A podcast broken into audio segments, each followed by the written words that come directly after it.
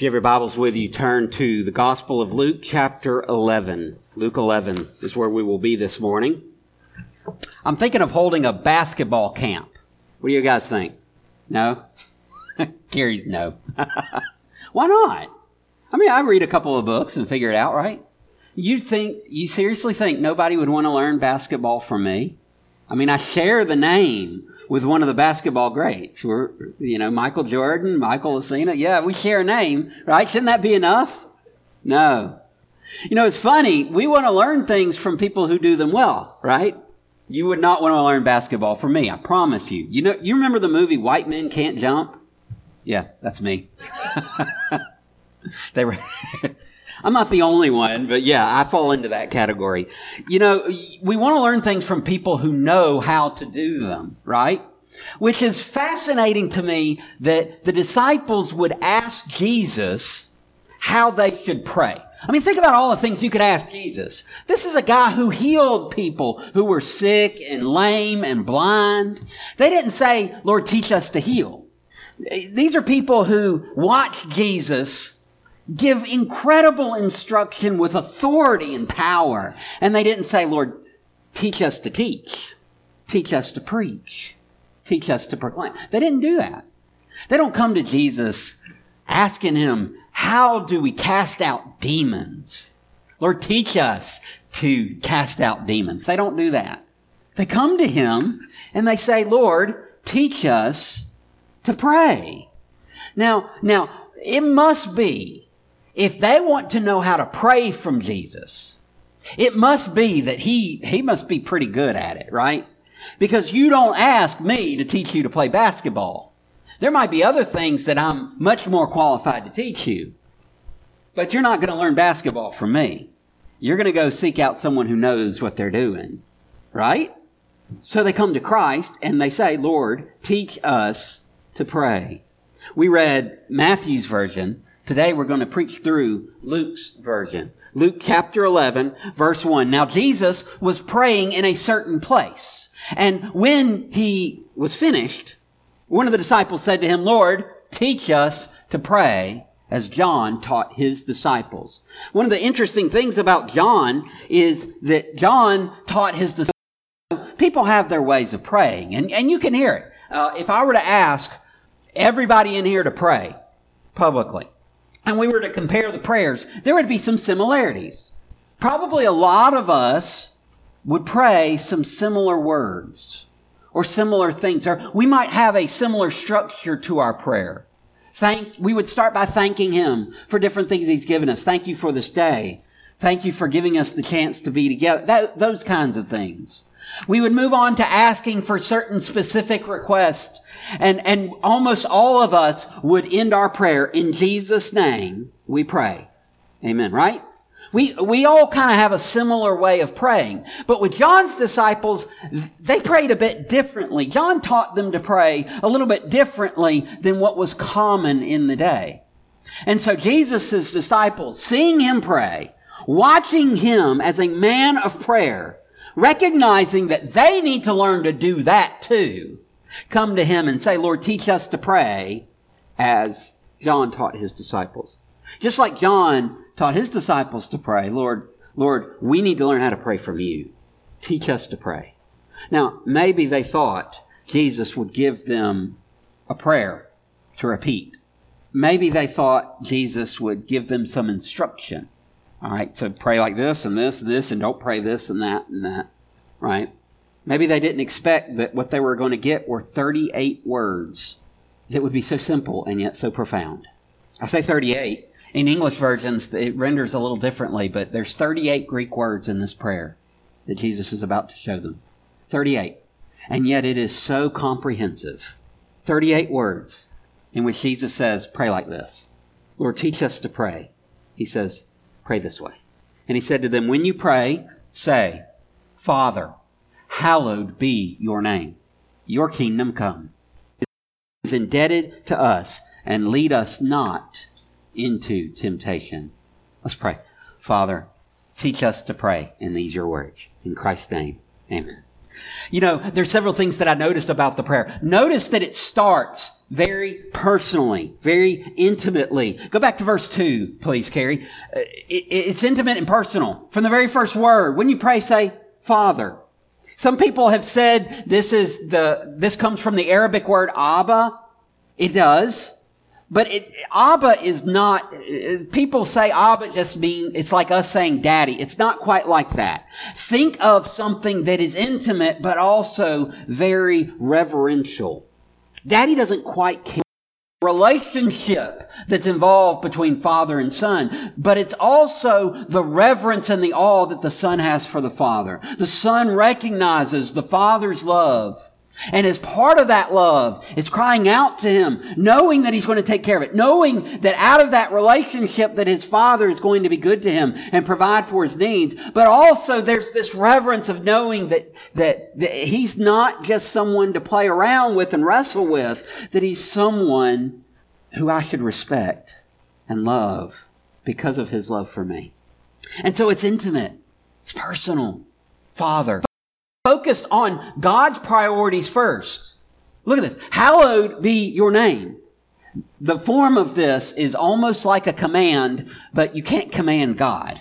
And so you're really in, it's like a, it's what's called the imperative of entreaty. It's, it's asking God, please let your name be hallowed. It kind of, well, the third commandment. Anybody know the third commandment?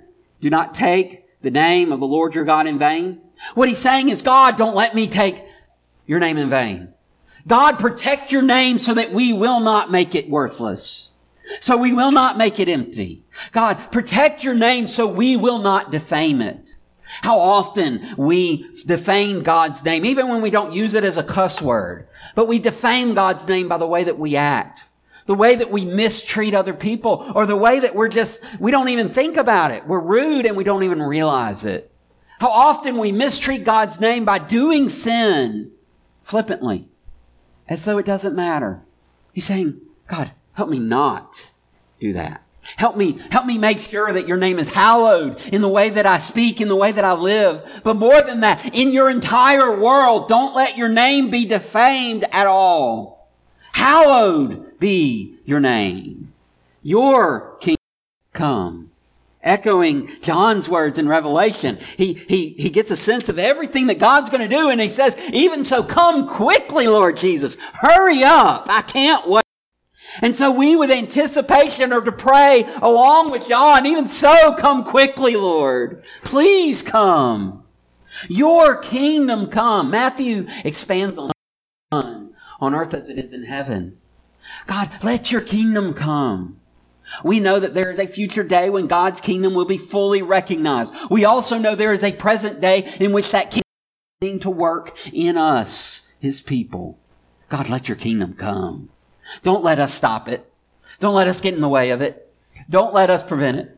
Don't let us challenge you and oppose it. God, let your kingdom come. May I add a couple of words?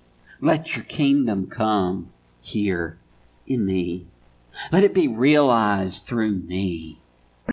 These are God's priorities. These aren't my priorities. I don't come to God saying, God, this is what I want. I come to God saying, God, this is what you want. Let it be done. I come based on His will first. And it's out of His will that I then bring my petitions. But notice verse 3. Notice the Notice the way he words this. Daily bread. No, it's plural. Give us. It's a communal prayer. It's not a on me what I want, what I need. Someone, someone pointed out that um, when we are praying this prayer, we are praying on behalf of the entire community because we recognize that the blessings that we're seeking are not for us individually, they're for us communally.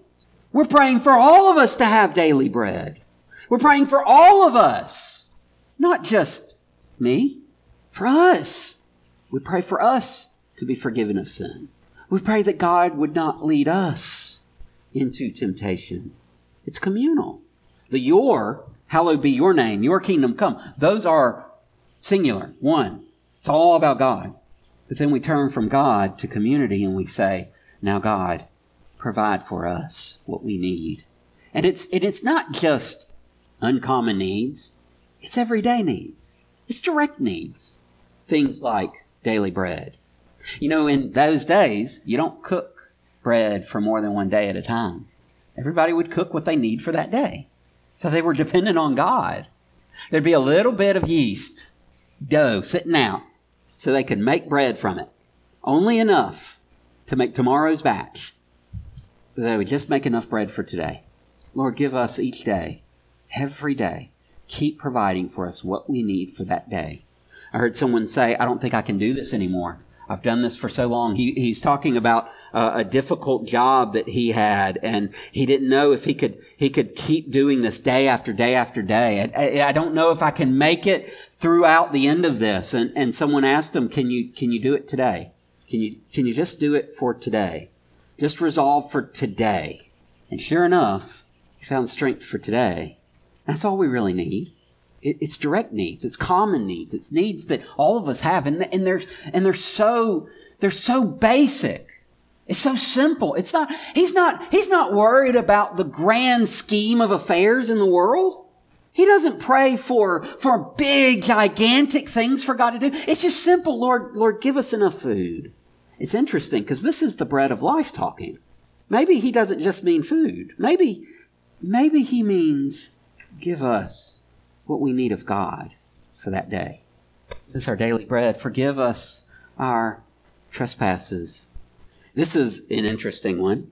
It's the only one on which we are asking God to condition His part on what we do.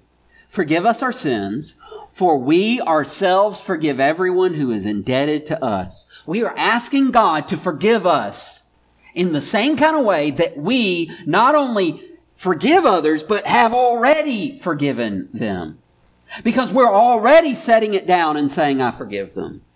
There's one sense in which reconciliation cannot happen until forgiveness is sought. But there is another sense in which you can take the ball out of your court and say, God, I will forgive them. I cannot restore them until they seek it, but God, I will forgive them where I am and trust you to do the work in their heart to bring reconciliation. And he's saying, we can do our part. And as we do our part, God, you, you forgive us in the same kind of way. It's conditioned. Now, rhetorical question, don't raise your hands. How many of you would like to see God forgive you the way you forgive others instead of the overwhelming forgiveness that He gives you that's much better than you can give others? Boy, it's something for us to strive for, isn't it?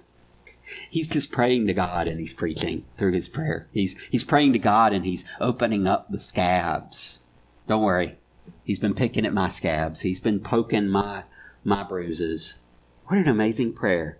38 words in the Greek, but so pregnant with meaning. So old, and yet so timely, even today.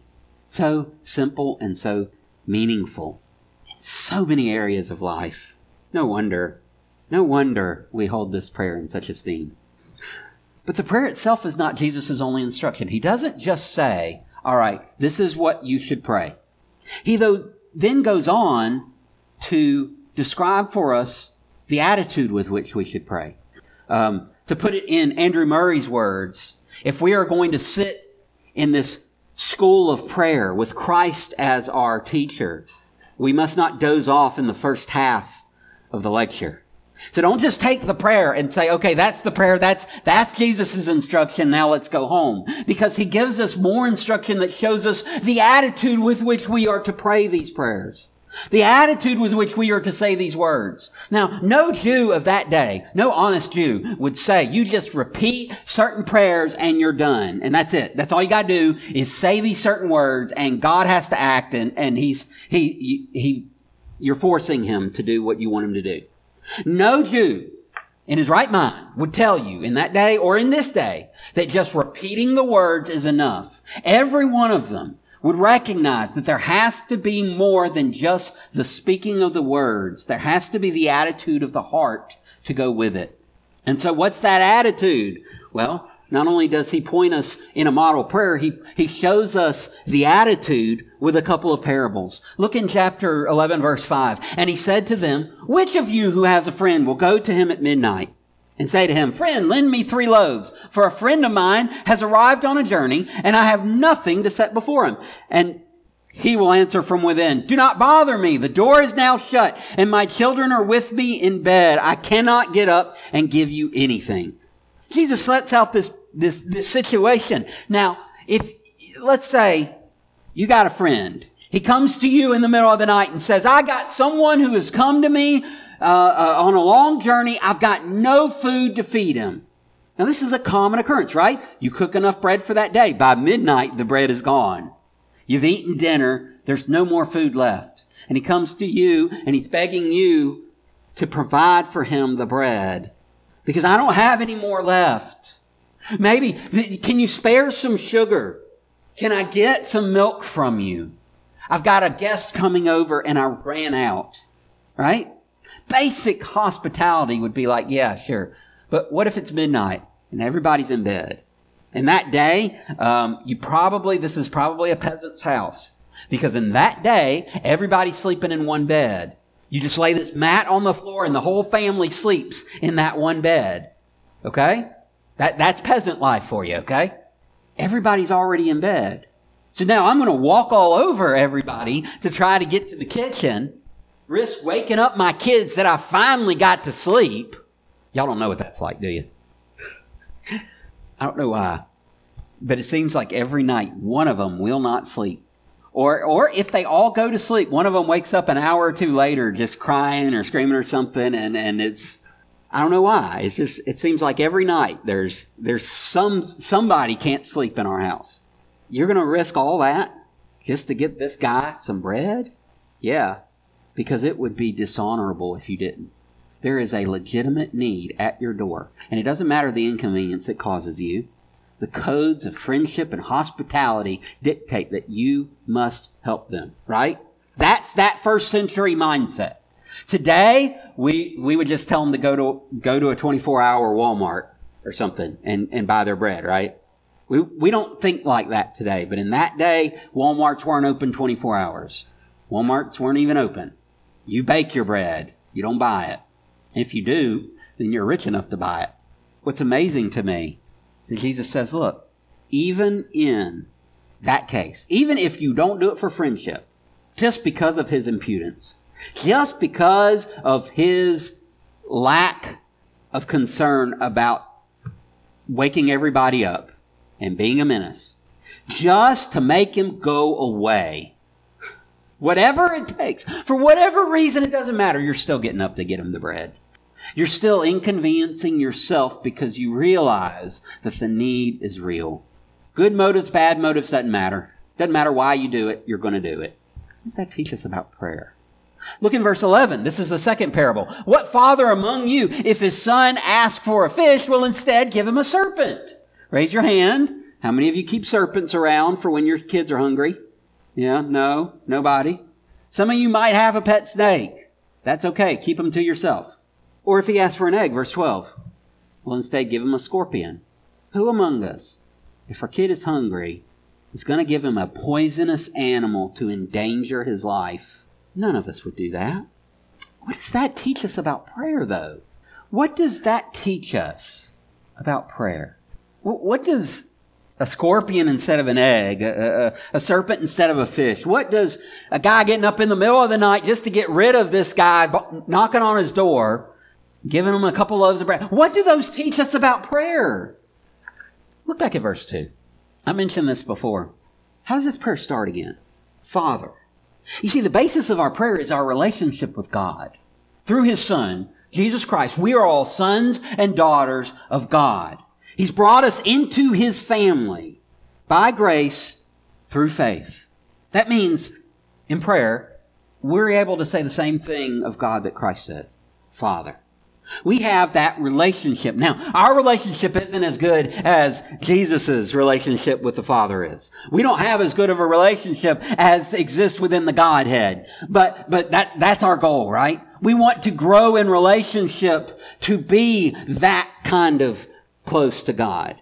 Okay? We're, that's what we're striving for. That's what we're going for. And, and we'll never quite be perfectly in harmony and union with God, but we can have closer and deeper relationship with Him from now through all of eternity future. And it's out of that relationship that this prayer comes. It's out of that relationship that all prayer comes. Andrew Murray points this out with Christ in the school of prayer. It, it, it, I'm going through it. Last night I was reading, he was talking about that phrase, have faith in God. That is the predicate upon which our prayers are based. If there is no faith in God, how can we have faith in the promise of God? If there's no faith in God, where is the prayer based? Where is the root of that prayer? It's in faith in Him. It's in our relationship with God. That's where we get the nutrients that blossom into this beautiful life of prayer that Christ bids us to live. His Father, He has extinguished our sins and brought us near to Him. That relationship guarantees that we have His attention in prayer. A father, no matter how busy, when the son comes, must figure out a way to stop what he's doing and pay attention to the son. Now, some fathers do that much better than others. But our Heavenly Father is an expert. When we come to Him in prayer, not only do we have His attention, we have His willingness to answer our prayers. God is not only willing to give us what we need, He's more willing to give us than we are willing to come ask for it. In fact, it brings Him joy. It brings Him joy give us what we need. Think, think about the midnight visitor. The host seeks bread to feed his guests, and the neighbor gives, you know, whatever, whatever the motive is, he still gives. How much more will God give what we need? Verse 9. And I tell you, ask, and it will be given to you. Seek, and you will find. Knock, and it will be opened to you. For everyone who asks receives, and the one who seeks finds, and to the one who knocks it will be open. How can he say that? How can he say, ask and you will receive? How can he say, seek and you will find? How can he say, knock and it will be open to you? How can he say those things? Because God will give. Now, don't hear me say whatever you want. No, no, no. We've already established that we are praying in God's will. God's priorities come first. Okay? So now whatever you ask, because you have bent your will to match up with God's. Whatever you're asking is God's will. See, if someone who's begrudgingly giving, willing to give, how much more is the one who joyfully gives? In the prayer, we begin by putting God's priorities first. Jesus set this example in the Sermon on the Mount, Matthew 6:33. But seek first the kingdom of God and his righteousness, and all these things will be added to you. What things? The things you need. Food, clothing. God knows we need these things. He knows that. He knows that we will need provisions, both physical and spiritual. He knows that we have needs that we have not even comprehended yet. And when we prioritize God's kingdom, we find our requests align more and more and more with God's will, God's desires. And then we find our needs are met. Not because we're seeking for them, but because we're seeking the one who provides them. We find sometimes he meets the need miraculously. George Mueller tells the story of not having food for his orphans. They sit down, he gets them all to the table. He prays, God, provide for us the bread and milk we need. God provides. It's the bread guy. Hey, uh, I felt like you might need some extra bread, so I baked some extra and brought it by for you. It's the milkman. My truck broke down. All this milk's going to go bad. Can y'all use some? Sometimes he does that. Sometimes he uses your sweat and your work to earn the money for the food. Doesn't matter. God still provides. Sometimes it's, it's glorious. Sometimes it's just ordinary. But God still provides. See, this is the goodness of God as our Father. He's always caring for our needs. Think about the story of fathers in, in verses 11 to 12. No father is going to give his child dangerous gifts when they need food to survive. Not even bad fathers do that. So, verse 13 If you who are evil know how to give good gifts to your children, how much more will the Heavenly Father give the Holy Spirit to those who ask Him? Even the most evil of people can muster good gifts for their kids. How much more will God, our Father, our good Father, give not only good gifts, but the, get, but the very best? I don't know if you realize this, but we have a how much more kind of a God. Back, back a little bit earlier when he when he says, "Seek ye first the kingdom of God and His righteousness." A little bit earlier in that passage, he reminds us that not two sparrows fall without him knowing. He reminds us that, that he feeds the birds of the air. They don't toil, they don't work for it, but God still provides their food. How much more valuable are you than birds? How much more is God going to make sure that you, who are more valuable than a bird, are taken care of? A couple verses later, look at the lilies. Look at the grass of the field. They don't spin or toil. They don't make clothes. Jesus says, but not even Solomon in all his riches was arrayed like one of the lilies of the field. How much more is God going to care for you, who are more valuable than grass and flowers?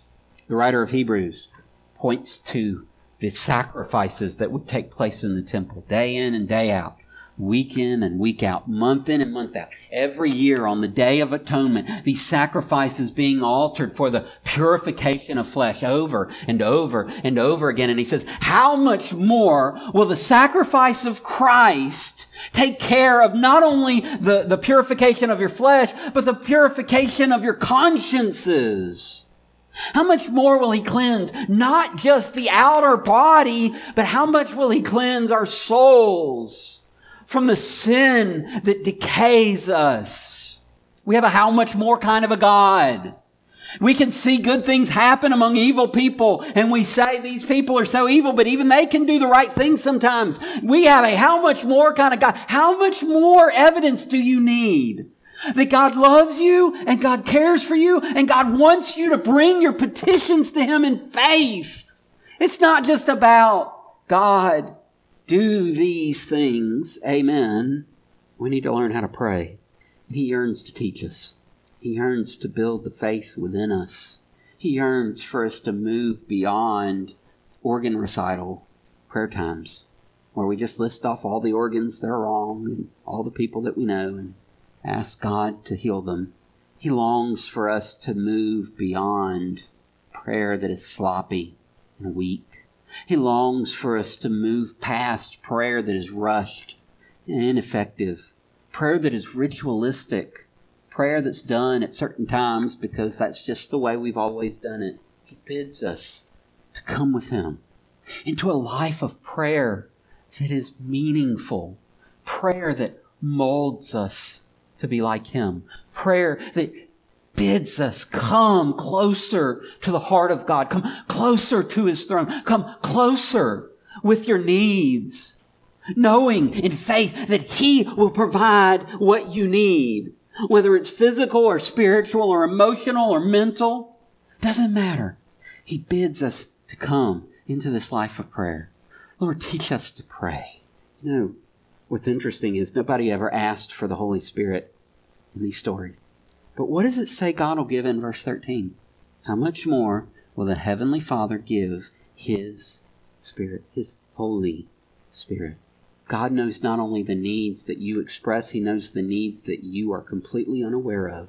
And the greatest of those is His presence. God is waiting with gleeful anticipation to give you His Spirit, living in you, directing your paths, molding you into His image. That is your greatest need. We're going to sing 638. It's I need thee every hour.